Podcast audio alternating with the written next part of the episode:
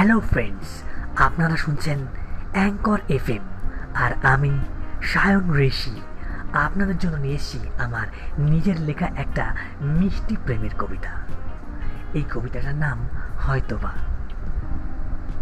হয়তোবা তুমি আমারই হতে, হয়তোবা আমি তোমারই হতাম।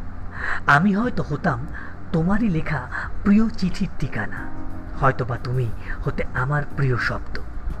হয়তোবা সমগ্র চিঠিটা আমার নামে লেখা হতো। যদি আমি হতাম তোমার প্রেমিক, হয়তোবা তুমি হতে আমার প্রিয় কবিতার ছন্দ, হয়তোবা তুমি হতে আমার প্রিয় সৃষ্টির প্রিয় চরিত্র, হয়তোবা তুমি হতে আমার রঙিন স্বপ্ন, হয়তোবা পুরোটাই আমার কল্পনা, হয়তোবা আমি সত্যি তোমারই হতাম। আমার এই কবিতা আপনাদের কেমন লাগছে আমাকে মেসেজ করে জানাবেন এবং আমাকে কমেন্টস করে জানাবেন। নমস্কার।